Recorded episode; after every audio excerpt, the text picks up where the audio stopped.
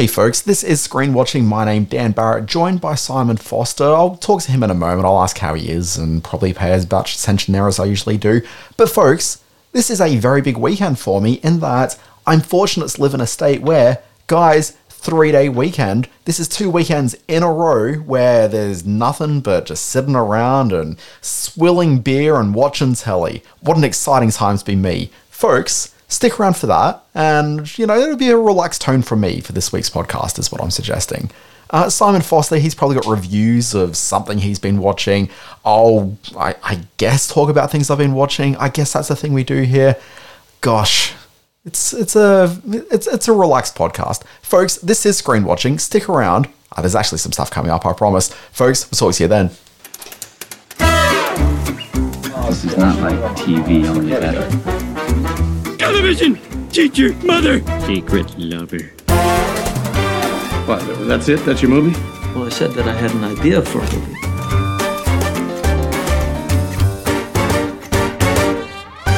Folks, this is Screen Watching, the podcast best described as being recorded in a gangster's paradise. My name is Dan Barrett, joined by Mr. Simon Foster.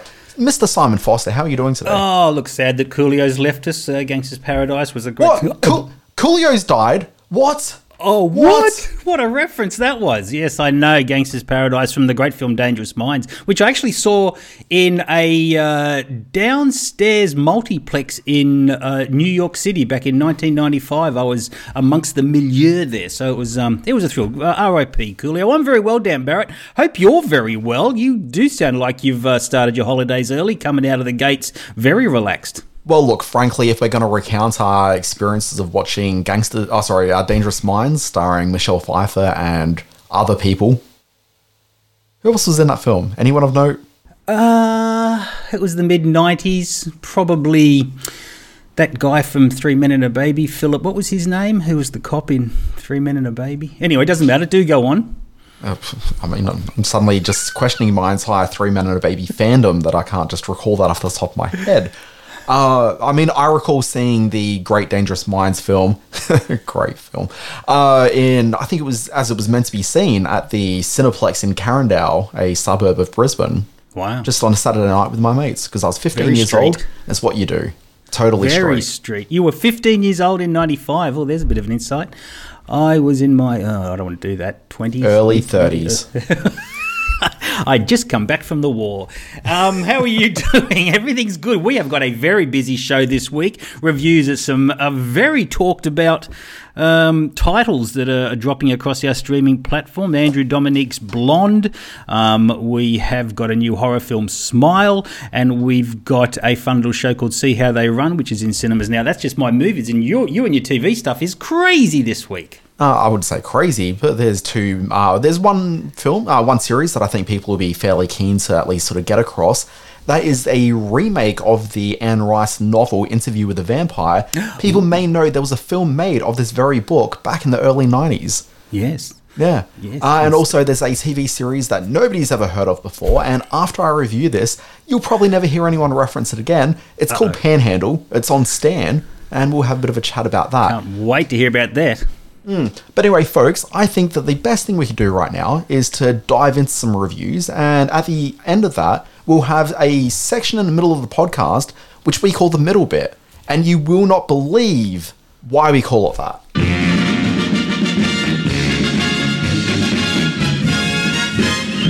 It stinks.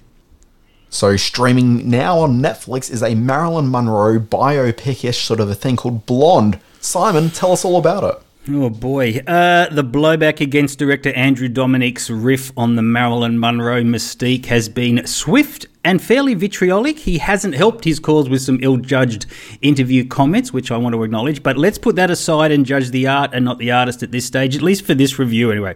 Now, uh, Dominik has spent the best part of a decade writing his adaptation of Joyce Carol Oates' novel, or as she calls it, fictional biography. Um, it's a mighty 700 plus pager that reinterprets the real world celebrity of Marilyn Monroe as a, as a case study, I guess, in abuse and mental torment and workplace exploitation, Hollywood, and in one many of the many shocking sequences in this, uh, Washington D.C. They discovered a very public and pliable goddess figure in the industrially crafted form of quote unquote Marilyn Monroe, deciding very early on that the impact upon the emotionally fragile woman that was Normie Jean Baker was inconsequential.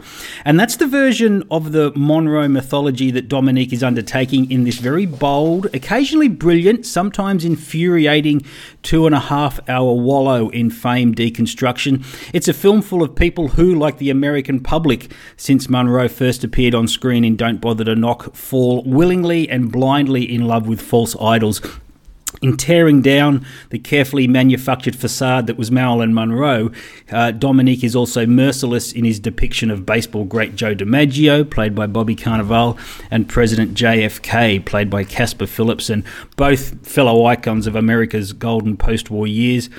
Enduring the tortuous mental deterioration as Andrew Dominik's Marilyn is Anna de, um, Ana de Armas, um, and the actress is both entirely at one with the director's vision and more often than not significantly better than it. While there are legitimate issues that one may have with Dominik's style or structure or perceived intent, there can be no reservations as to the bravery and depth of character that de Armas de- demands of herself. Physically, she is as cinematically luminous as Monroe at her most photogenic, while also offering a stark portrayal of an emotionally incomplete and constantly deteriorating victim of lifelong abuse and loneliness. The Marilyn Monroe biopic that captures her business acumen and comic timing and acting prowess, aspects of her life that critics have noted is absent from Blonde, is another film entirely. Dominik's very ambitious work is the story of what the American entertainment industry is willing to do to draw every last drop of humanity out of those it selects to exploit. It is a sad, bitter, horrible tale, which is not how those invested in her legend want to see Marilyn portrayed, but it is a version of her life that is as important in its telling as the perpetuation of her screen goddess myth. It's on Netflix right now.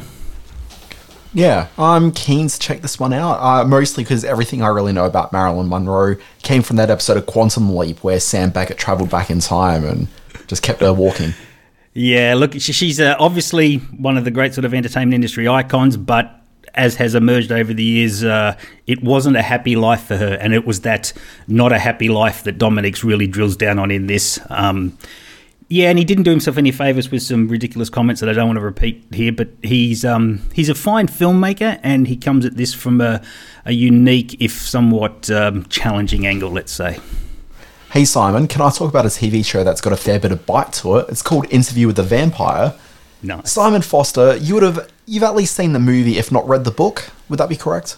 Uh, I was right there when the book came out. I didn't read it. Certainly saw. This is because you cannot read. well, it wasn't in, didn't have pictures in it. Um, yes, I saw the movie. Uh, it was quite a big deal back in my sort of uh, teenage 20 ish years. Yeah, so I remember the film came out, so it was what, 92, I'm going to say. So I would have been a sprightly 12 year old at that point. Huge fuss about Cruise being cast in the film. He was he was Mr. Top Gun at that stage, and for him to come out as Lestat um, in this in this film was had everyone rattled. Apparently, the film came out in 94, so just one year before The Great Dangerous Minds was released. sure, yes, of course. Yeah. Uh, and there was a lot of controversy about Tom Cruise being cast, and Anne Rice was very vocal saying that wasn't her Lestat, but I think she was actually generally quite happy with his uh, portrayal at the end of it, but ultimately there had been a lot of, you know, scuttlebutt prior to the film coming out. Now, Simon, that film I, I don't necessarily want to say that it was a film that came out with a lot of scorn and dislike. I think that it was generally reasonably okay received. It had a lot of prestige about it. It had Neil Jordan directing, and he was coming Yeah. off some well-received films, and it had a, a, a hot cast with Banderas and Pitt and a young Kirsten Dunst on the scenes. Uh, yes, Kirsten Dunst. Um, yeah, so it, it you're right. It, it got Don't people forget the great Christian sure. Slater. Oh, of course, in there, Christian Slater. Yeah. Uh, so yeah, hot cast. I think that you know, production wise, it was generally considered to be quite good, and I know that I knew a lot of goth people sort of during my teenage years, and like they were all very pro Interview with the Vampire. Like it became a seminal text. Hmm. So, cut to 2022, we've got a whole bunch of premium TV shows being made. We've got AMC looking in the vault, going, you know what? We could probably do ourselves an interview with the vampire TV show. So they, you know, dusted off the book, read what it was all about, and said, yeah, let's do this. Lo and behold, brand new adaptation of it. Now, sadly, Anne Rice didn't live to see the release of the series, so I don't know how much of it she saw prior to her death, which was not long ago, it was really just a matter of months ago. So she may well have seen some footage that was already in the can by the time, you know, she did pass. I think she would have been. Pr- I mean, look, I haven't read the book. I don't know Anne Rice particularly well. Um, particularly well. I mean, you know, we were casual acquaintances at best. but ultimately, Simon, I think she'd probably been pretty happy with this. And, you know, I can't imagine there'd be many fans of the series of books known as the Vampire Chronicles that aren't really enthused by this. So the brand new TV series, it's it does something which I love, which is that it's found a role for Eric Bogosian to be in my TV show that I'm watching. Good. Okay. Automatically, big ticks there because I'm obsessed with Eric Bogosian. I, I couldn't agree more, and I would go so far as to say. Talk Radio is one of the great unsung films of its time, an Oliver Stone film that nobody talks of now, which he gives an incredible one man performance in. Well, people talk of that film, but only in the context of, hey, do you know who Eric Bogosian is? Yeah, exactly right. Yeah. No, but also, I mean, Eric Bogosian, I think, is a face that people know by face. Like, he's been in so many things over the years. I mean, he was a Law and Order captain for a little while, I think on SVU for like three or four seasons. So he's certainly a known face, and people absolutely know who he is when you see him. But I would imagine that outside of our very refined listenership, people probably don't know Eric Bogosian so much. Okay, so you've got him coming back, and he's playing the role that uh, Christian Slater played in the movie. So Daniel Malloy, his version of it, because Eric Bogosian's a much older man than Christian Slater was at the time. So I don't know how this aligns with the book exactly, but uh, the Malloy character in this, he's a older, more grizzled journalist. He's sort of at the tail end of his career, as opposed to at the beginning, like Christian Slater would have been back in the day. So he plays a rock and rollish sort of a journo of sorts, uh, sort of Anthony Bourdain's type, if Anthony Bourdain was a journalist and, you know, still alive. Anyway, he, he plays that sort of a character. And at the very beginning, you see him watching TV, and he's watching a TV commercial for himself. So what I think he's doing at the stage of his life is he's hosting one of those online masterclasses that you can do. I think that's what's going on, but they don't really reveal exactly what that TV ad's for. He just changes Ron the Howard channel and watches style. something Yeah, I else. get it, yeah. But it's a great way to be introduced to him as a character. And he's very much someone who is like, you know, I used to work in newsrooms, and uh, now people like me aren't the ones that are making the news anymore. Like he's talking talking about the demise of the news industry as it really stood, and where journalists needs to be heading in the future. So that's kind of laying the groundwork a little bit for the fact that this guy, he's not really working for a major publication anymore. He's definitely out there by himself, and you get the feeling that he's probably writing a couple of books and selling those, but he's maybe not necessarily working for the New York Times or anything, as he may have once have earlier in his career. So anyway, he's been sent this message from a guy that he'd interviewed early in his career, and it's a wait for it, a vampire. and he's been given the opportunity to interview him again. So the previous interview had taken place, they said 50 years ago, so we're thinking in the very early 70s.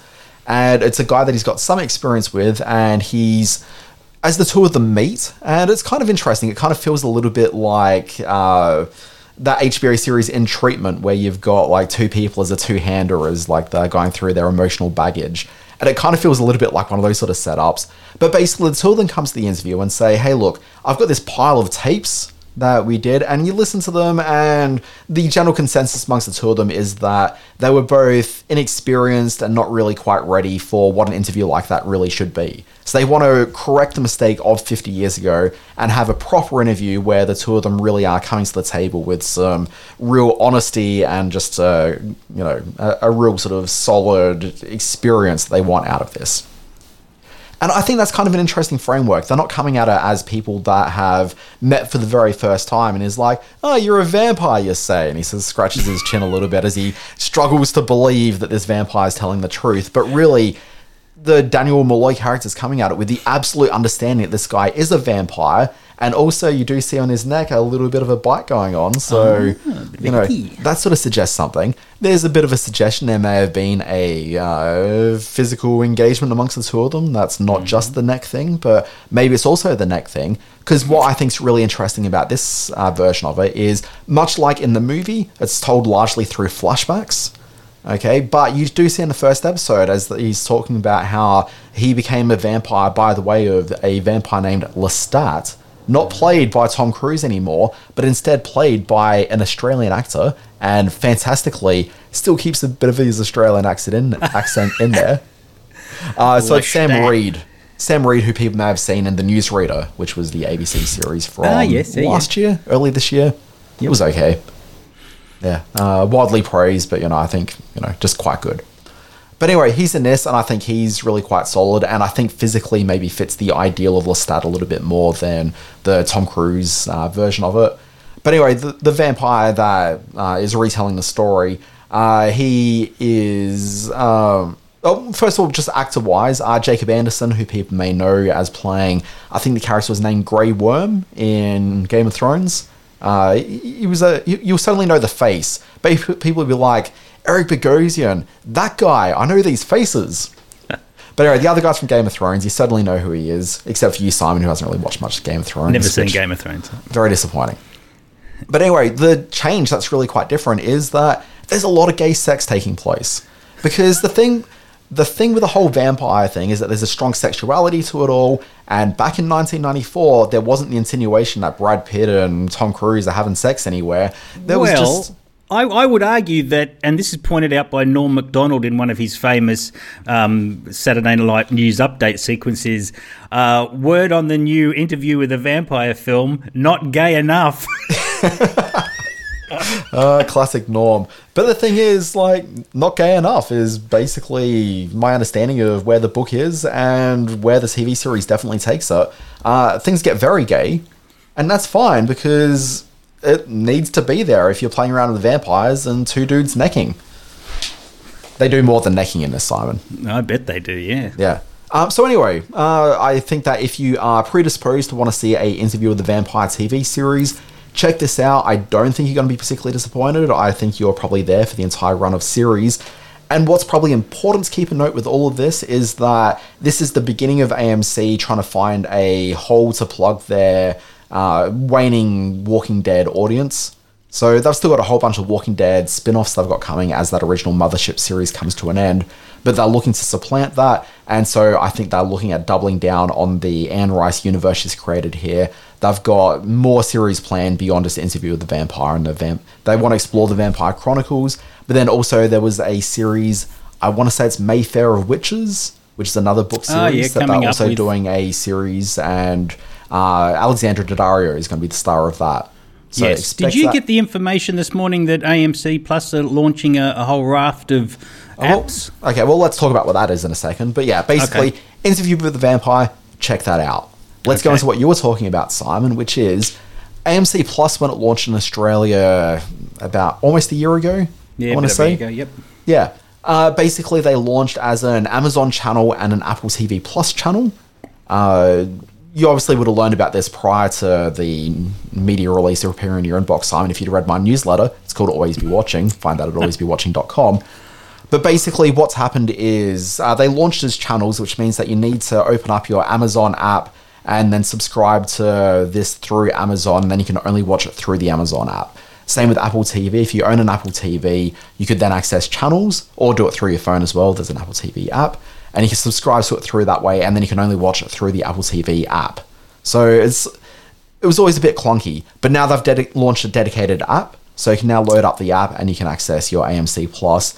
And in the same way that AMC Plus operated through channels, as AMC Plus is launched here in Australia, you can get not only just AMC Plus, but a subscription to AMC Plus for the same price. It also gets you access to the entire Shudder catalog and also Acorn TV.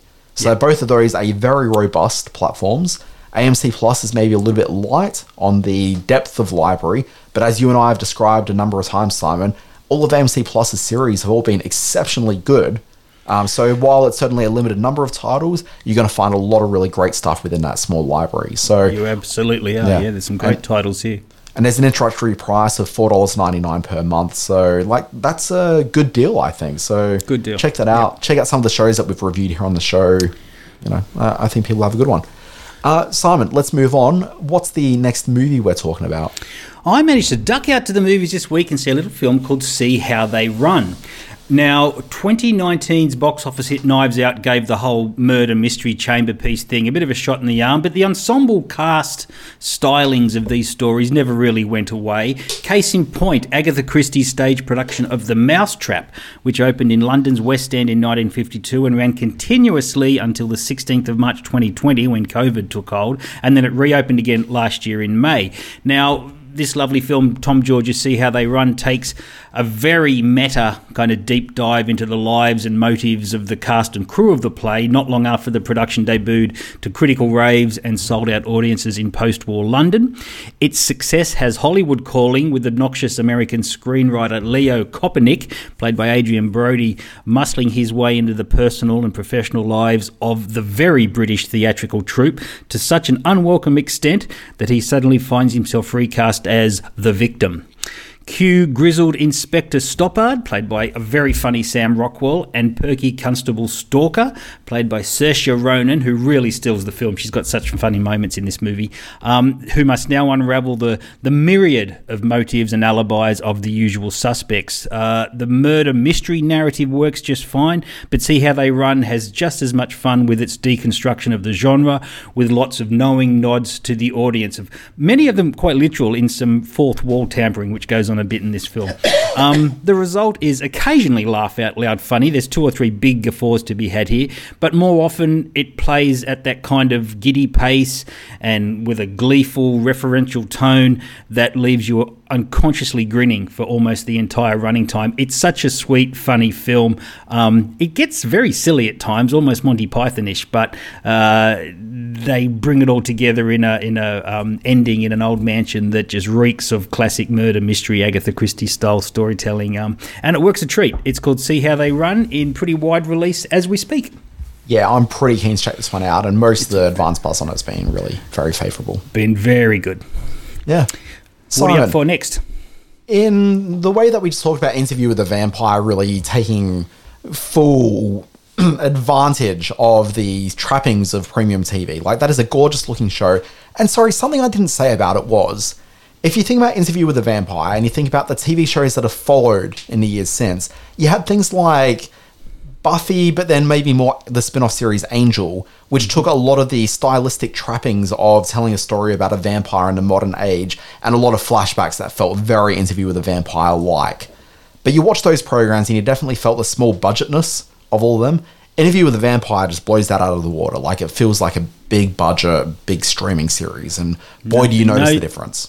No expense has been spared on the latest raft of, of you know big budget small screen entertainment. Some of the stuff looks beautiful at the moment. Yeah, and like it's a gorgeous looking show. So, in a way that is a big premium TV series, I'm now going to shift direction and talk about Panhandle, which is a very good looking TV series, but boy, is this one of the most traditional feeling TV shows I've seen in quite some time. And intentionally so. So, this is a series, the I'll, I'll give you the log line on it, and then we'll sort of talk a bit more in depth. So, the log line is since personal tragedy struck five years ago, loquacious, eccentric Bell Prescott hasn't left his rambling property on the Alopecia River that he shares with his mother. Basically, the actual premise of this, you got this guy, Bell Prescott, his wife had been murdered, I think they say five years prior, but, oh, sorry, yeah, personal tragedy five years ago.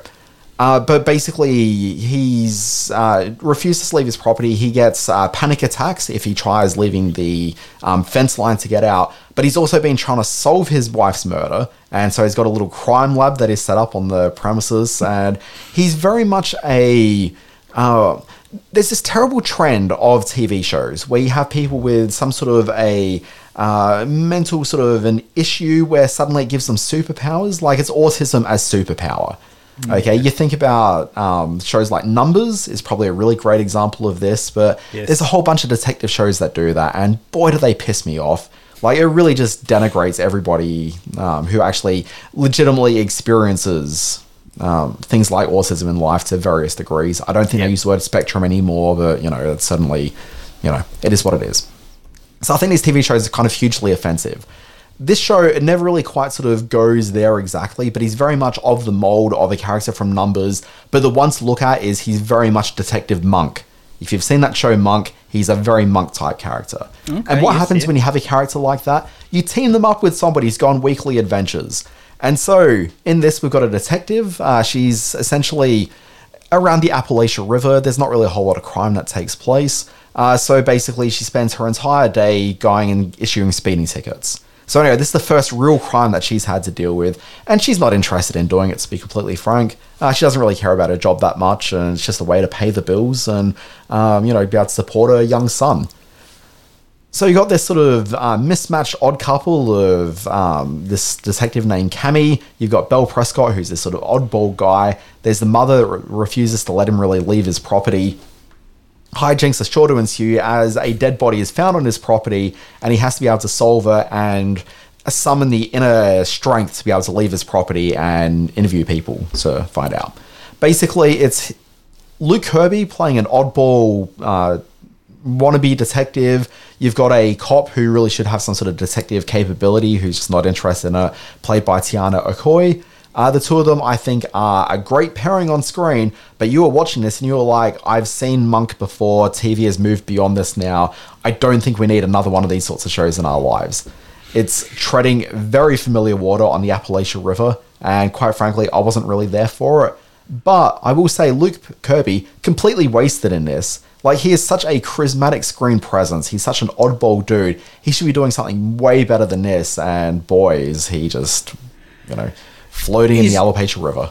Is this comfort food food viewing? Because I don't think But it's- Monk it's not- sort of broke any new ground. Yeah, Like, it's I think with supposed to be films like. Psych, shows like Psych and Monk and those sort of Yeah. detective partnership stories, they're not made to they're not meant to sort of reinvent the wheel. But is is this just too much of a, a seen it before kind of feel? This is the thing. I've actually got no problem at all with the idea of comfort television and the sorts of shows which you don't necessarily need to lean forward to. You can just throw it on in the background and keep on watching it. I don't tend to watch a lot of those shows myself. I like to be a bit more engaged, but I don't mind these shows existing, and I'll go back and watch older versions, this kind of thing. Like I watch a fair bit of the Rockford Files and the occasional Murder She Wrote and all sorts of dumb Murder, things like Wrote. that. And I don't mind doing that because they're older programs and they speak to a certain time where television was really fueled by a lot of that. But I don't necessarily need to see new versions of that. And I watch this and it just really feels so stale.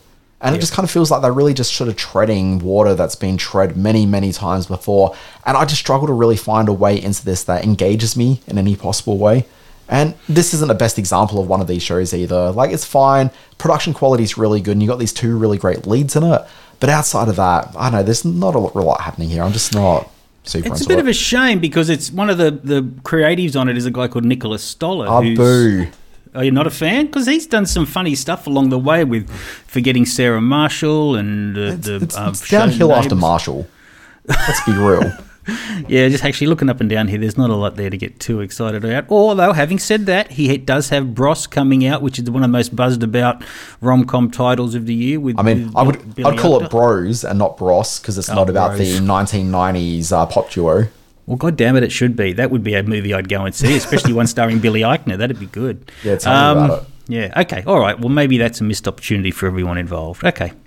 All right, I've got one more to talk about. Shall I jump straight into it? Yeah, right. Let's do that. It's oh, sorry. called We, sorry, we should say Panhandle streaming now on Stan. Should you be so interested? Should you be interested? Smile is the new film in wide release in cinemas. You may have seen the uh, marketing push of people going around grinning at you in public all week. I'm surprised no one got their face punched in for doing that. Um, try telling non-horror types that the best horror films hold a mirror to society and or humanity and you'll get some variation of right. Horror movies exist to exploit and manipulate based fears they'll say that most just use loud noises and fake blood to give thrill seekers an in the moment cinematic sugar high that a key role of horror films is to disengage the brain and tap the instinctual not the intellectual. And horror types know that sometimes that is true and are hugely grateful for it but that some really great horror films are also deeply insightful now, Parker Finn's smile has a foot strongly planted on both sides of the horror film divide and emerges as one of the best of its kind in recent memory. You will shriek and shudder and cover your eyes as the very stylishly visual horrors unfold before you, but you'll also be drawn into the story of a woman facing off against an evil entity that metaphorically addresses the debilitating impact of depression and cyclical trauma. The terrific Sosie Bacon plays psychotherapist Rose Cotter, a principled young woman who has foregone profitable private practice to offer aid to those in underfunded community mental health care. Now, her morning is upended when a frantic patient, played by Australia's own Caitlin Stasey, who we've seen on the poster grinning back at us, starts screaming at her that she can't escape people hideously grinning in her direction. One horribly bloody moment of self harm later, Rose is now faced with nightmares of her own as the toothy entity starts manifesting in the most terrifying ways possible. So, the essence of the writer director Finn's narrative is in Cotter's backstory, which is revealed to be one rife with family trauma and untreated mother daughter issues. In a lesser genre work, such undercurrents would be hinted at but then jettisoned in favour of the ghoulish byproduct of such sadness. But Smile is a work that spells out very clearly the ties that bind the horrors of the past with the persons we are today. Specifically, um, it speaks to the shocking statistics that indicate suicide begat suicide, that those impacted by loved ones who killed themselves are then cursed to carry the burden of crippling, sometimes fatal pain. So some may balk at the use of severe mental health issues as the crux of a story that presents outwardly as a supernatural thriller, but genre fans know that horror's real and imagined can share the same space, and Smile provides a smart, sad, shocking argument for that cause. So um, it's a terrific film. Um, get along to see Smile. Yeah. Uh, the reason I do it is to go and see Caitlin Stasey. And Yeah, that's just an opportunity, as Simon, we segue towards our middle bit. So, Caitlin Stasey, she starred in a US drama series. Well, it was a drama comedy, probably more leaning on the comedy, half hour series called Bridge and Tunnel. Now, I reviewed that on the show just a couple of weeks ago because season two came back, and I thought, you know, let's do a bit of a deep dive into this show. Anyway, lo and behold, got cancelled. That was time wasted, wasn't it, really? Now that it's gone, don't bother listening. Okay, first of all, I really hate the idea that oh, it's a cancelled show, therefore I will never watch it because you know what's the point? Shows resolve, like it's it's fine. It's about their This journey. brings us to the, no- the notion of our middle bit, which I think is a really interesting one. You want to go with this? Ah, yeah, I guess so. So basically, Simon and I were talking about the cancellation of Bridge and Tunnel, and for those of you who don't know it, half hour dramedy. It's by Edward Burns, who people know from the '90s. Uh, writer, director of the series, and also used to appear as like one of the supporting characters in it. Yep. Uh, had Australia's Caitlin Stasey and other people that I don't really know. So anyway, I enjoyed the program. I don't think it's a great TV show by any means, but it was certainly an enjoyable half hour. And TV is filled with these enjoyable half hour TV shows that I kind of think just sort of fall by the wayside. Like, there's some shows which are zeitgeisty, big hit shows, or they're based on IP, and we all know those shows are around. But there's so many TV shows that people have just never really heard of before, or maybe you've just heard of once or twice, never really checked out. It's basically just this you go across a TV, uh, you can't go across a schedule anymore, but you know, you flip left to right on your various streaming services. There's show after show after show that are actually maybe kind of interesting, but you just don't know them. You're absolutely right. We, we sort of came around to this idea. I, I came up with the idea that shows like Freaks and Geeks and My So Called Life and Police Squad are these shows which didn't find any audience. Uh, Some critics certainly loved them, but didn't find any audience first time around, but became hits later on. Um, and that is even that's magnified even more now by what you're saying that there's so much to choose from now. You've really got to dig deep um, and hopefully stumble across something that you really, really love. So, what we're going to do with this middle bit is maybe throw some names at you about shows that you won't have heard of or maybe not have heard of, but um, you should try and catch before they disappoint. I mean, also the thing is, I'd like to say that these shows aren't necessarily the critically lauded shows. These are just kind of interesting shows that we've stumbled across ourselves that are interesting half hours. And you talk about shows like Freaks and Geeks and uh, Police Squad. These are shows where the critics have. It, it makes its way onto lists of the you know brilliant but cancelled. None of these shows that we're going to talk about are brilliant but cancelled. They're just probably cancelled. exactly right. One out of two ain't bad. And Cop Yeah. Squad. Oh, what was Cop Rock? Remember Cop Rock by Steven Bochco? Well, I mean, I know of it because it's a joke and constantly, you know, in pop culture about how terrible it was. A musical police procedural, but I digress. We should stick to the middle bit and go and check out Cop Rock on your favourite YouTube channel anytime soon. So my list here, I've only got half hour shows. I tried to oh. emulate the experience of Bridge and Tunnel as much as possible. in terms of mm. coming up with my list. I don't know what you've come up with, Simon. Nothing. Nothing. Is this an all Dan segment? Is that what we were This talking is an old here? dad segment. Oh, yes, I'll just crap. weigh in with wisdom. Okay, so I've broken this down into a couple of the streaming services we've got here in Australia, as to you know make it easy to find shows. Sure. So first, I loaded up the Stan, and the shows that I'd probably recommend checking out that fall into this half hour. You know what? These are pretty good. You could have a couple of days on the couch watching through all of this and have a great time and maybe forget it, but maybe it'll be one of those indelible shows that kind of stick with you. So the first one I've got here is a show called Run the World. This is a series probably best described as a African American Sex in a City. Okay. Uh, I, I did review it on this show, I think it was, unless it was the previous podcast I did. I'm not too No, sure. you did mention it, yeah. Yeah. Uh, basically, what I find kind of a bit interesting about this is that it's for African American women, and all of them kind of come from a um, sense of they're not necessarily wealthy, but they certainly have money around them and uh, have strong ties to academia, which I think is a fairly unusual position to find a series about African American women sort of positioned around. So they kind of really sort of have a unique voice. There's one character in the middle, uh, one episode in the middle of the first season with Rosie O'Donnell in it. Ignore that episode; it is fucking terrible. It's a really bad half hour of TV, but the rest of it all pretty good. All right, okay. Yeah. And is that is that surviving? Is that still has So- that got a has it So been picked up an for a second interesting season? one. It's an interesting one in that it's going to a second season. Okay, Mm-hmm. but the woman in it, and I forgot to write down her name, but there's an actress in it who she has a shaved head in the series. She is also the actor who they tend to trot out a fair bit to nude up, so she's suddenly very noticeable in the series. But in between the first and second season, they came back for the second season of production. She refused to abide by the COVID protocols, and so they let her go from the series. Now, I'm actually really apprehensive about what the second season of Run the World looks like because she was the best thing about the first season. It's not just the nudity, although it helps. Uh, but like she is such a charismatic, just compelling screen presence. The character was, I think, incredibly solid and interesting, and I was pretty much watching the show for this character. And without her, I don't know how the show is really moving forward. But It's on you know, we'll. Stan. What's it called? It's called Run the World. Run the World on Stan is one to watch before it disappears. What's up Yeah. next? Uh, Rami, which is one of these sort of critically lauded shows that most people yes. haven't gotten across. And I kind of do feel that when you hear about what the show, have you seen Rami? I know of it, and I've seen a couple watched of it, right? episodes, but no, I haven't watched Yeah. much of it. No.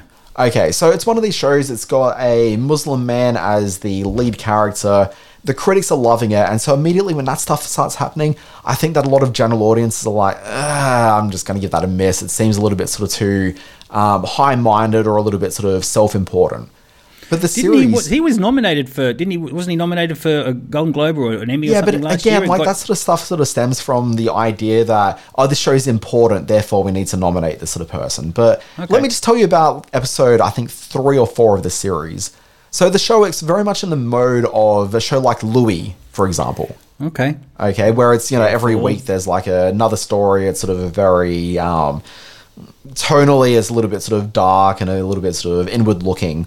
Uh, but much like Louis, after that show got a bit more experimental, Rami kind of gets right into it from one of the early episodes, and it just becomes a flashback to an experience he had as a teenage boy on September 11, 2001. I'm not sure if you remember what may have happened on that day, but in Rami's world, he masturbates for the first time and then suddenly finds that there's a mass terror event, and inextricably the two events are linked in his mind, and he kind of feels responsible as though God was telling him off for the body adventures he may have had that morning. anyway, like that's the sort of thing that you're finding in Rami. It's kind of really sort of unique stories into, you know, his world and how his um, fears and loves and guilt all sort of tie into him being a complicated, interesting person. It's very funny. It's very offbeat. I think well worth a look. Uh, something, and I'm going to talk now about a show called Casual, which you can find on Stan, but also on Netflix Casual, and maybe some other platforms. Casual is a series. It was the first, well, one of the very first Hulu originals. I think it debuted roughly around the same time as Handmaid's Tale. Uh, obviously, one of those went on to great global success, and the other one's called Casual. Uh, basically, it's a comedy with, um, oh gosh, I really should have written down some names, but you know, we'll just barrel ahead. Basically, the premise of this one is it's an adult brother and sister, and they've got a younger sister as well. Oh, sorry, no, sorry, it's the daughter. the woman in it, she's got a young daughter who's a teenager, and then the brother comes and moves in with them. Uh, the mother's found herself newly single after she's um, broken up with her um, ex husband, who's still kind of around, but not really. But she's re entering the dating scene. But the sort of gimmick with this one is that the brother runs a dating app. And so he sees life as just like a series of interludes rather than actually finding a long term companion and she's sort of been burned by the idea of like long-term companionship and so it's basically him reintroducing her to the world of dating and it's possibly the worst person in the world to introduce someone into the world of dating uh, the show it's uh, michaela watkins is the female lead Oh, okay, yes, very Yeah. good. Anyway, it's very funny. Uh, it's very heartwarming at times. And the further you get into the series, the darker you get into the series. And it stops being the sort of very uh, comedically driven premise and instead becomes a little bit more about how both of these two went through some very messed up situations when they were young kids as a result of their parents. And it's about how it sort of shaped them as the people they are today. It's a really engaging series, but you need to get past those first couple of sort of sitcom type episodes to find your way into what the series is really doing. Uh, the final season of it does a time jump, and so uh, they sort of play around with some ideas of what's happening in the future. Uh, basically, I think we've actually probably passed where that time jump is now, so we're watching the past, which is the future. So it's like watching the Jetsons at this point. Uh, but anyway, give that a look. Minx is a show. It's an HBO. Max original, which is streaming Yep. here on Stan. Uh, this is a series set in the 70s about a ardent feminist who's very much a Diane Chambers from Cheers type of character. She is looking to launch her own magazine, which is uh, preaching her feminist ideals. She gets tied up in the world of 1970s magazine pornography with a guy who decides to take her very pure idea about feminism and put in lots of pictures of nu- uh, nude dudes. And so this is a series with a lot of nude dudes and a lot of feminist ideology. It's very funny, and you know, I, I think people have a grand time. Should watch. Simon, See, you now, saw I that one. thought that had, that was. A, I thought that came out of the blocks pretty strongly and had a quite a big audience. Um, Not really, a lot though. of press coverage, but yeah, apparently it hasn't really, really done well. Although he's back for a second season by all accounts, so that's yeah, yeah, certainly did well enough for that, but I don't think broadly audiences really latched onto it as much as they probably should have. I, I've got a couple that I want to mention very quickly. I, it- it's been cancelled, and I don't think it ever found the audience it should. And that was, um, uh, was it "Don't F with Kevin"? The the uh, Uh, well, how about we stick platform to platform before we start just Oh, okay, throwing in sure. random Yes, all right. things? Yeah, geez. Uh, okay, so I'm going to finish out Stan. So, Ghosts, the UK version of the series. Uh, this is a couple that bought like an old rundown house, or no, sorry, they've inherited it, and they move in there and suddenly find there's a whole bunch of ghosts that the girl is able to see, but her partner can't see them. Anyway, they're all from different walks of life. Shenanigans are sure to ensue. Uh, check that out. I don't like the American version very much, but you know, it is what it is. And I want to recommend Back, which is the latest David Mitchell and Robert Webb series. Uh, the two of them, if you've ever seen Peep Show, you know the kind of humor you're up to, and they play kind of similar kind of characters. David Mitchell in it's a very repressed guy who has trouble dealing with his family. Robert Webb is a guy who's a con man who has uh, claimed that he's. Uh, he, he's from, okay. So David Mitchell's family is a family that took in a lot of um, children to like live with them for short periods of time, and so he claims that he was one of these children, and that the patriarch of the family, who's just died and instigated at the beginning of the series, was a really important figure in his life. Anyway, he's really charismatic, and everyone loves him, even though he's clearly a piece of a shit person, and he's just like using and abusing everyone. Anyway, comedy very much ensues from this one. I think it's a it's a strong contender. Uh, Disney. Plus has a show called The Trophy Wife, which is a it's very sitcom uh, It's got Bradley Whitford as a guy that ends up marrying a woman who's quite a bit younger than he is, uh, the titular trophy wife. Anyway, he's got three ex-wives, sorry, two other ex-wives that regularly sort of play a role in their lives. One of them played by the aforementioned Michaela Watkins. Anyway, this show it goes from being a very sort of sitcom sort of premise pilot so just being a pretty good sitcom generally across the board. But the person I would point to is the child in it. It's this kid named Bert. Child actors are the worst things in the world. I cannot stand them in any TV show, except in this one. I think Bert is a singularly just amazing character. But anyway, check out the Trophy Wife. It's streaming on Disney Plus. Uh, on binge, I want to recommend Mrs. Fletcher, which is a half-hour series. Uh, it's about a woman whose uh, teenage son is off to university for the first time. Uh, probably the only time, I'm guessing. Uh, he's a bit of a jock, and so he's struggling to fit in at university where people are a little bit more woke and a bit more well put together than he is. But she suddenly finds herself with a whole lot of time by herself, and so she develops an interest in pornography.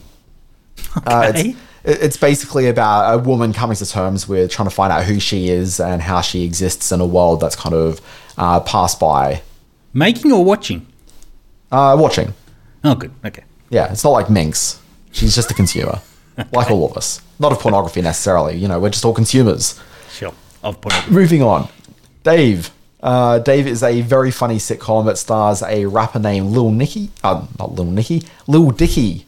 Uh, and it's basically much like Rami, a sort of Louis style comedy where this character's sort of making his way through the world. Probably a bit more infused with Curb Your Enthusiasm than Louis. It's probably the thing. plus.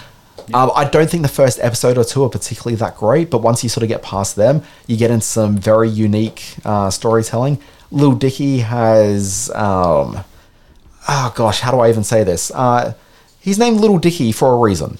Oh, Tiny Yeah. Anyway, there's a very interesting episode that involves a fantasy that he has with a hole cut into a doorway and his very forgiving girlfriend. Moving on, Bored to Death, which is an HBO half hour comedy. This one Yes. people may remember. I do, Um, yeah. With It just feels to me like a show that people have forgotten about. And I think people should go back and check it out. So it's Jason Schwartzman as a guy who his girlfriend just left him, and he decides he's going to put an ad in a local, uh, like on Craigslist, I think, from memory. And it's basically he decides he's going to become a private detective. So he's an unlicensed private detective, which is illegal. And basically, it's him going out into the world and solving people's mysteries. So it's very much infused with like a um, think about like the Long Good Night mixed in with um, every dopey stoner comedy that you've seen ever. Basically, he really enjoys getting stoned and solving mysteries. Uh, he's got a occasional boss played by Ted Danson who really enjoys getting stoned. Uh, and then there's also uh, Galifianakis. What's his name? Um, Zach Galifianakis, Zach yeah. Galifianakis. In a pre uh, hangover role where he enjoys. Um, well, actually, I don't think he really gets stoned as much as the other two, but uh, he's certainly got some stuff going on. Anyway, it's a very charming half hour comedy. It's very There's How to. Make It in America, another half hour comedy, which is about two guys who are in the fashion industry. What's kind of interesting about this is that they're two street hustlers involved in fashion. But when you think about fashion, it's never really through the viewpoint of like two straight dudes.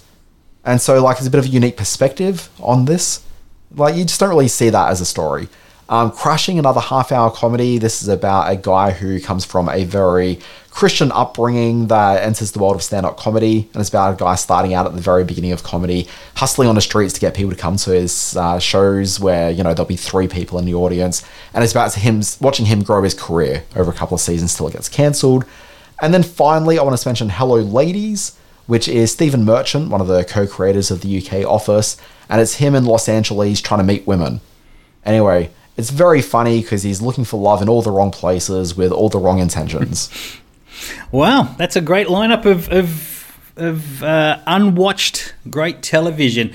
Into But- the mix, I might throw baskets uh, with with the, the aforementioned Zach Galifianakis. I'd certainly throw Don't F with Kevin, which I think is on Amazon as we speak. It never found the audience that, and I don't think it, I don't think it ever quite found the tone that it was looking for, but it did have some very funny moments. I always thought that had a lost premise. Like I think Yeah. the premise made sense maybe five, ten years ago, and just came too late for what it is. Yeah, I think you might be right. Um, one of the great, un- one of my favourite great unwatched comedy shows was Party Down with Adam Scott and a great bunch of comedians as well, which um, I think ran for ran for two seasons, maybe three. And it's coming back. And is coming back. So I'm looking forward to that. But your coverage was amazing. I'll try and put as many of those up on our Facebook page as a little list after this podcast goes live, so you can reference back to that. So Dan Barrett, excellent middle bit. Well done. I knew you'd bring the bring the, the big guns out for that. Well, you told me I had to. Yes. Okay, Simon, what are we doing now? This is what else have you been watching? Now, I'm going to lead off here because after having my uh, Facebook and social media feed just fill up with opinions about the new Netflix series Dahmer, I thought I'd weigh into it. Now, you and I have got very sort of firm opinions about what you referred to during the week, and it's a term that I agree with called misery porn. Um, we didn't want to review the new Bali miniseries here on, on Australian television um, for that reason. I hated the film Hotel Mumbai for that reason, and I'm cautious of why I was very cautious of weighing in on Dahmer.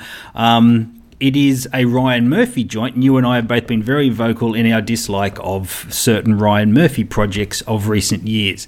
Now, Murphy was the man behind uh, American Crime Story OJ, um, which I thought was very good, but then he started creating some works that were kind of high camp, very exploitative.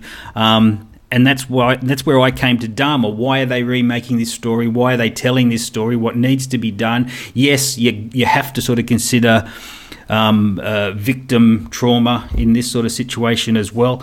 So I wade into Dahmer very cautiously. The first episode is directed by a great filmmaker. Pardon me, in Carl Franklin. He did Devil in a Blue Dress. He's done some great films over the year, and he brings a real cinematic quality to the first uh, episode of Dahmer. Um, now, I've got to say, I'm now five episodes in, and I am hooked by the way they are telling this story. It has made me realise that Ryan Murphy very much uh, sort of wallows in, uh, I guess, the milieu, wallows in the the, the, the very small um, thematic moments of his material. Um, that can be very big on screen, like it was in OJ, like it was in Versace, and that's maybe where the campness comes from. In Dahmer, everything is shut in greys, browns, deep reds, of course. Um, and in that regard, it tones down what I've come to sort of understand as Ryan Murphyisms. Um, Dahmer may be the best work that he's been involved with, maybe because he's not involved with it that much. Most of the scripts for this are his with someone else. He doesn't direct any of these, um, certainly not the first five I've seen to date. Um, and it, it shows in very Ryan Murphy way how close they were to capturing this individual um, on many occasions, but due to you know incompetent police work or set of circumstances that didn't happen. So um, it doesn't reduce the horrors of his crime. It shows that, and it doesn't. Try, it certainly doesn't try to um, offer any kind of pat explanation as to why it happened. But it shows the sort of character Dahmer was, and it's um, yeah, it's a bit fascinating bit of television. I, I'm, I can't turn away at this stage. Yeah, and look, that, I'm and that surprises me. That surprises me because, like I said, you and I aren't you know, don't like these kind of modern history retellings just for the sake of a streaming content. Um, but I think this one sort of feels a little bit different, maybe a little bit more important. Yeah, and I think the thing that really sort of, I don't know, it, it's true crime and it rankles me for the same reason I don't really like most true crime things, which is that it's reveling in just other people's misery. And I feel really just sort of squeamish engaged in that sort of Yeah, thing. you know, and and and, w- and we have discussed this before, and I completely get that point of view and and, and, and, respect that point of view.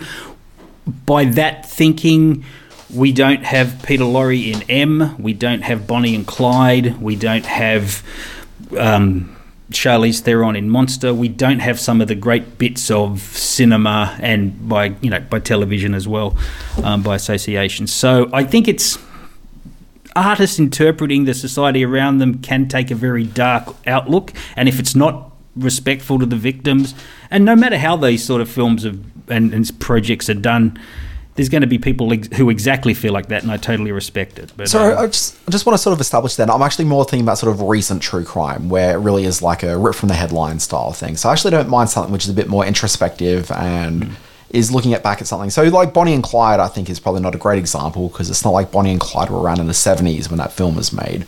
Like that was very much a period piece going back. One of my favorite films is Zodiac, which I think has you know 45 years between the film coming out from when the Zodiac Killer was out and about. So hmm. to me, like that's enough time to be respectful and have some actual insight to offer into what was happening in the world at that point. But something which is really just, you know, Jeffrey Dahmer, which is what, like mid 90s?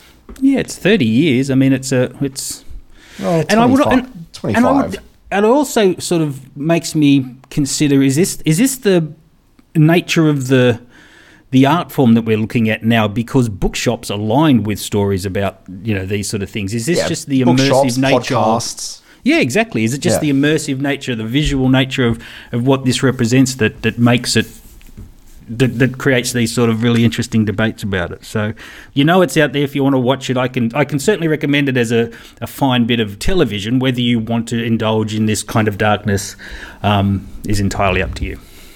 Okay, so I'm going to talk about something which is just a little bit sort of offbeat. So uh, I mentioned on a podcast recently I've been doing a Mad Men rewatch. Yes. So there's an episode in season six of Mad Men. It's called The Crash, and this is a very memorable episode where everyone's feeling just a little bit um, like they're going through the motions. No one's really got a huge amount of energy. So one of the new partners at the ad agency decides that he's going to get his doctor to come along with what's a, I mean, it makes no real sense as to how this is even a thing. But this doctor comes along and he's offering everybody a kind of like a B12 shot, okay, to give them a bit more sort of spring in their step. Like So George with the mango. There's there's movement. There's yeah, movement. like a little bit. So I mean, I don't know how much movement is taking place with each of these characters, but they are certainly, you know, um, looking to get juiced. So anyway, basically they go into this thing, and there's a moment where, and this is a plot convention sort of a thing. So there's a moment where one of the um, guys from the agency is standing there with the doctor and is like, "What's in this shot?" And it's like, "Oh, well, it's a proprietary um, thing," and he just kind of waves away the issue and doesn't really go any further into it, which I kind of love because it's basically the writers saying, "Look, we've got to have a fun time with this episode. Just you know, don't think about the details too much." But essentially, what happens is everybody gets this shot, and everyone just starts acting a little bit loopy. And there's this amazing scene where Don Draper, I, you know, anti-hero in the series, steps out of his office and is talking to this guy, Ken Cosgrove, who's one of the like main sales guys. So anyway, he's like there, and he's recently just been involved in a accident where um, he was out with some clients, and now he's getting around with a cane. But the two of them are very much strung out on this thing that's been injected into their behinds. And so he's talking to him, and for some reason, Ken starts doing like the sort of tap dance routine in front. So he's got the cane because he's having trouble walking around, and it's basically him just tap dancing in front of him. And the two of them don't really exchange any words, but like that's just kind of it. And then like the scene ends with him sort of turning around and just walking off. It's a fun little scene, but every time I see it, there's a thing with this episode that came out, it aired in May 2013. The same thing that was happening around in terms of pop culture at the time was to release this Daft Punk album. And some very clever person on the internet decided to take one of the tracks from that Daft Punk album and just layer it over the top of this scene from Mad Men. So anytime I sit down to watch this episode now, indelibly it's just linked. And so I just expect it to be Daft Punk coming in over the top. And it's a ah. very funny scene as it exists at the moment, but boy does that scene sing absolutely with the Daft Punk track over the top of it. Wow, remember the Daft Punk resurgence, and it probably had a lot to do with this this moment you talk of from Mad. Ah, and- look, the- release of the album was pretty huge because they the also they, they scored the um uh the Tron remake as well. They were part of that, so it was a This would have been after that though, wouldn't it? Like that Tron that, remake was late 2000s. oh no into the 2010s, but yeah, around this time I would have thought. Yeah, I'm pretty sure 2013, this I can't was believe after that's that. long ago. Yeah. All right, so the Mad Men episode I'm now going to check out. I don't remember the Daft Punk Mad Men mashup. I'm going to have a look at that on YouTube. Oh, well, first like of all, fun. watch the episode. So it's a season six episode called The Crash. Okay, Mm-hmm. but then afterwards, load up. Just type in Mad Men and Daft Punk, and you're gonna find it. Or Mad Men and Dance Sequence, or whatever. Like it's compelling. Uh, this week on Save the Date, there's some important dates very uh, near to us. We're not jumping too far ahead. October 19 to 30, the Adelaide Film Festival kicks off, uh, returning to cinemas for the first time after COVID. Uh, a lot of interesting films there. I'll actually be in Adelaide for the second week. We'll be doing an Adelaide live cross for our podcast, Dan. Haven't discussed that with you, probably should have. October 22. Sorry, are we, are we going to talk about movies and TV, or is this like your serial killing venture? Oh, this is just me and um, finding the, where to buy the best barrels in Adelaide. Yeah, good move. October when in 22. Adelaide? October 22, Cinema Nova is uh, down in Melbourne. Is streaming, stream screening, I should say. Australia, My Home, and Albanian Migration. This is the story of three generations of Albanian migrants, directed by a young filmmaker named Stephen Kastrisios, who's uh, one of our finest sort of independent filmmakers. That's October 22 at Cinema Nova, and then November 27 at 12:15 up in your neck of the woods, Daniel, at the Goma, the Queensland Art Gallery of Modern Art. Boy, that's catchy. Um, the Cook, the Thief, His Wife, and Her Lover. This is Peter Greenaway's masterpiece from, I want to say late 80s, maybe early 90s. Um, and I remember watching this and just be blown away back in the day when this kind of independent cinema did play on our screens. So good on Goma for Goma for uh, for screening this Peter Greenaway classic. All right, Simon. This day in oh, sorry, this week in history. So I'm going to kick this off because I like this one. October 2nd, 1959, mm. the commencement of one The Twilight Zone, which was Rod Serling's anthology series. That one premiered on CBS television. Still an amazing piece of television. It was on October 3, 1992, that Sinead O'Connor ripped up a picture of Pope John Paul II on Saturday Night Live. Now, the theory was that during rehearsal, and please correct me if I'm wrong here, uh, it was some other image that she she was doing some other corporate sort of put down, but on live television she did a picture of the Pope, um, and the kickback she has never really recovered from. It was uh, an extraordinary moment in TV history. Absolutely. I often think about that. Like, if she did that in 2022, like, I mean, obviously it wouldn't be Pope John Paul II, that'd be a bit outdated. But if it was a mm. modern day picture of the Pope, I don't think she would have received anywhere near that blowback. Really? The internet would have so. exploded with that sort of stuff. Oh, the internet might be talking about it, but I don't think it would have been with the vitriol. I think that the world has become a lot more secular since the early 90s. Yeah, it was an incredible time. And you could see on screen that she was just committed to it, but completely rattled by it, yeah. Yeah. Uh, you mentioned great television in regards to The Twilight Zone, maybe even a greater show. Uh, October 4, 1990 saw the US premiere of one, Beverly Hills 90210. Ah, rest in peace, Joey Tarter. That was only a couple of weeks ago, wasn't it? Owner of the Peach Pit. Yeah. October 6, 1927. I remember being there for the premiere of The Jazz Singer, starring Al Jolson. It was the first film with a live soundtrack, and with a soundtrack, I should say, and was awarded an honorary Oscar in 1928 for the uh, groundbreaking audio work on it. No, not happy birthday. No, not that. Please, no, not happy birthday. So Simon strings together a couple of names out of people with birthdays this week, and he's got some sort of common thread going through it. Simon, who are your people? And then I'm going to give my suggestion as to what links them all. Okay, now this is our birthday buddies quiz. If you go to our Facebook page, you will see photos of these four people, and they all have something in common. This is the quiz that Dan is going to try to answer. October 3, Thor starred Tessa Thompson. October 4, Alicia Silverstone. October, also October 4, Rachael Leigh Cook, who we remember from She's All That.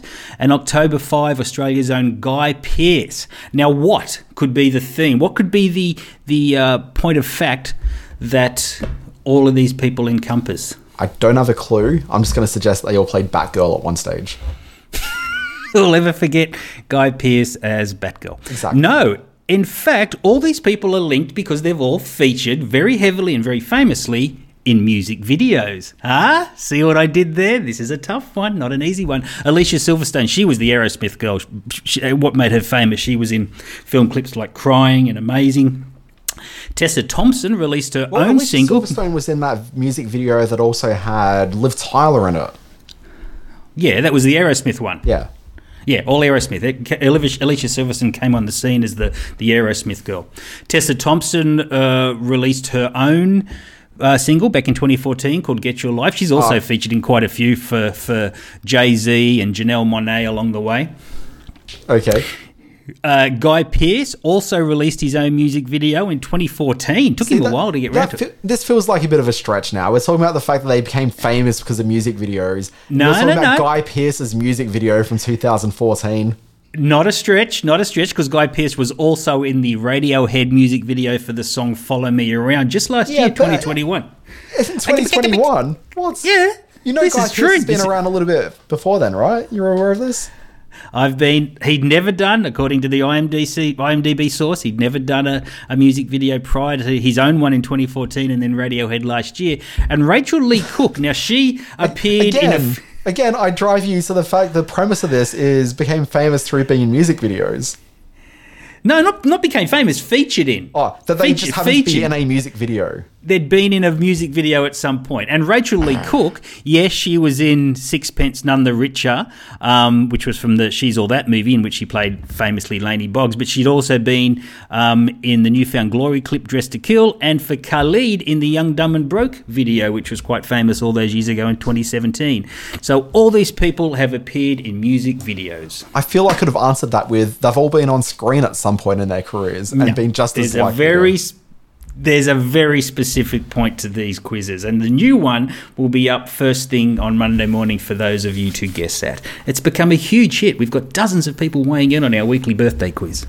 I, I don't know how to process any of this. All contest podcasting. Yep. I, definitely feel challenged. Hey, folks, thank you very much for listening to Screen Watching. My name is Dan Barrett. You can find me on Twitter at the Dan Barrett. Sorry, we're ending the podcast. Uh, you can start your day with my free newsletter. It's called Always Be Watching. Find that one at alwaysbewatching.com. Uh, it's got the biggest TV, sto- sorry, the biggest stories in TV streaming and film.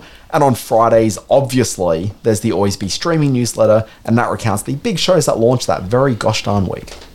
Must read. I start my morning every. I start my day every morning with your newsletter, Simon. Uh, I'm on the Twitter at Simon R Foster. I just read my name then. Uh, read my words over at screen-space.net. Visit the Screen Watching Facebook page at Screen Watching Podcast, and check out our Screen Watching YouTube channel where there's uncut interviews and fresh trailers up most days. Dan, follow Screen Watching via your favorite podcast app. Load it up now and hit the follow button. Outro music. I've never actually read my own name before. That's very weird. Thank you, Daniel. It's been a, uh, a fun time. Boy, next week the controversy kicks on even further. We'll be reviewing Don't Worry, Darling and um, discussing whether Harry Styles did, in fact, spit on Chris Pine. But we won't know that. Like, there's nothing we can do to verify that. Like, we're not I'm gonna- detectives. I've been studying the otherwise. footage ever since, and uh, I don't know. I don't think he did. Maybe it came out of his nose. I'm not sure. Can I can I just say, as all the controversy built up around that film, my engagement with that movie became less and less to the point where I really could not give a shit about that film at this point now. Wow, that's a big call because it's an interesting bit of work. I, I it's a full, uh, well, I'll into my review next week. I'm almost the other way. I'm sorry that all that controversy has been there because it's overshadowing the fact that it's a pretty good movie. But um, I'm not talking about Yes. the fact there should be the controversy. I'm saying the fact is it exists and Mm. it's completely diminished my interest in the film. box office in the US would suggest that it. I don't know whether it's had no impact or maybe it's bolstered what might have been a dud film, but it, it, it came in at about 22 million in its opening weekend, which was sort of in, in line with expectations. I mean, it's no Avatar. Don't get What I was going to say, like globally, it was not the number one film that week. What was Daniel? I believe that would be James Cameron's 2009 masterpiece called Avatar. Did you get your invite for the screening this week? No, The sequel sequel screening? no. Neither Really? did I. I'm just I'm just I was going to say, like, it Neither did very, I. It seems very early to be doing press screenings for it. No, no, no, no, no, no. I've got it on VHS here. I'll just watch it later here. What, The Way of Water? The Way of Water on, on VHS, yeah. On Betamax. Uh, I've got it on video CD. As James Cameron intended us to see it. Bye anyway, bye. folks, this has been Screen Watching. We're out of here. Folks, we'll see you next week.